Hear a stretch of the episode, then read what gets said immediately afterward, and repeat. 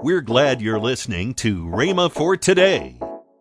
If some of us would take as much effort to make our spiritual man and take the time to build the spiritual man the way people do to build themselves up to fight for the world championship in the boxing or running or swimming or playing ball or whatever, if we would take half, just half of the time that these individuals put in to be a success, you talk about spiritual giants.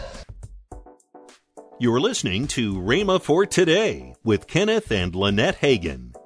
Later in today's program, I'll tell you about this month's radio offer. Right now, let's join Kenneth W. Hagin with his teaching, Spiritual Life and Scriptural Healing. Turn on over in Philippians 4. Paul's still writing in Philippians 4. Let's turn over. And let's see what we are to meditate on and what we are to think on and what we are to keep our mind filled with. 4 8. Finally, my brother, whatsoever things are true, whatsoever things are honest, whatsoever things are just, whatsoever things are pure, whatsoever things are lovely, whatsoever things are of a good report, if there be any virtue, if there be any praise, what? Think on these things. Thinking produces what? Thoughts. Thoughts produce action. I want you to notice what he's talking about thinking on. The Word of God is true. The Word of God is completely honest. Read it and you'll find out. The Word of God is just. The Word of God is pure. The Word of God is lovely. The Word of God is full of good report. The Word of God's got power. And the Word of God has praise. And that's what we're to think on. Now,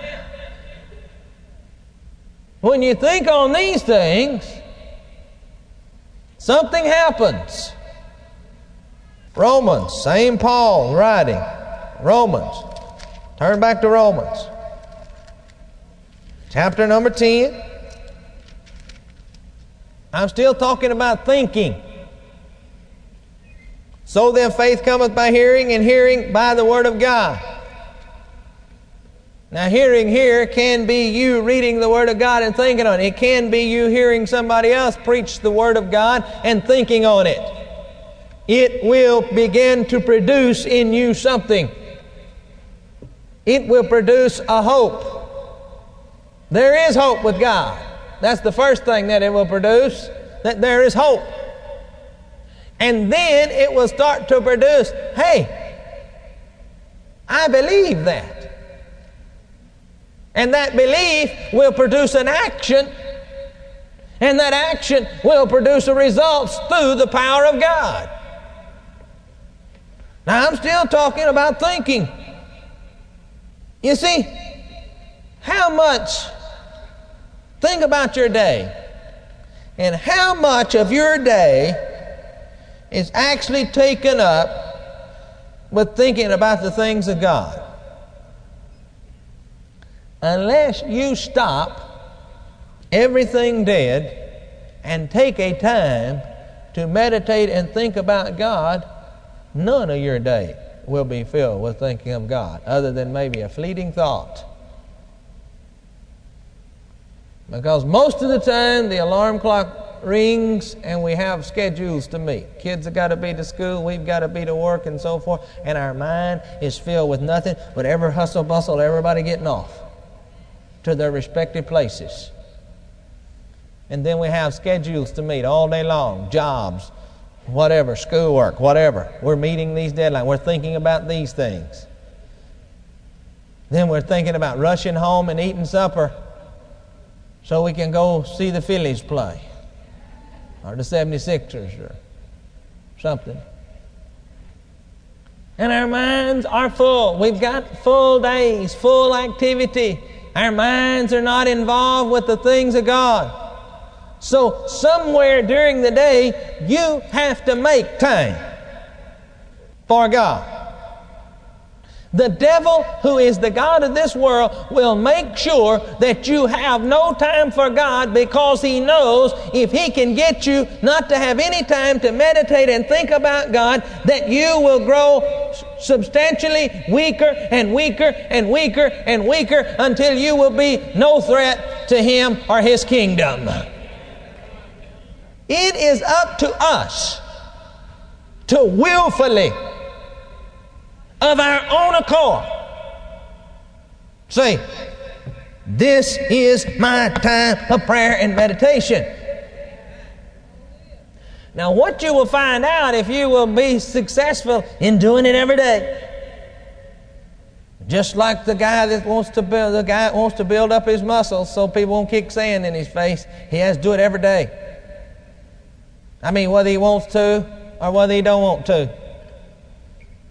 If he wants to keep the stomach muscles tight, he's got to do sit ups whether he feels like it or whether he don't feel like it. He got to do it when it's raining and when it's cold. These guys that run the long distance marathon races, they have to run a certain amount of miles every day. When it's cold, when it's raining, when it's hot, when it's cool, when it's good, or when it's bad. They're out there running. Whether they're home or whether they're somewhere else, they're running 5, 10, 15 miles a day. I was listening to an individual talking the other day about what it took him to be the success that he was and his particular thing that he did. And he said, My day is filled with two things only. He said, I have, to, I have to have time to go to my job and work because I have to maintain a living. And then he said, The rest of my waking hours is taken up with working out. And then I sleep about seven hours a night. Well, let's see, there's 24 hours in a day, and he takes about eight hours on the job and about seven hours of sleep, that's 15 hours. What's that leave that he's, that he's working out every day? What? Nine hours. He said, I work out from eight to nine hours a day. This is one of those guys that, that was in that, uh, what do you call it, that tri deal where they run and then they ride the bicycle and they swim uh, uh, so many miles. He was one of those guys. I happen to have known some of the marathon runners, and I know that they run.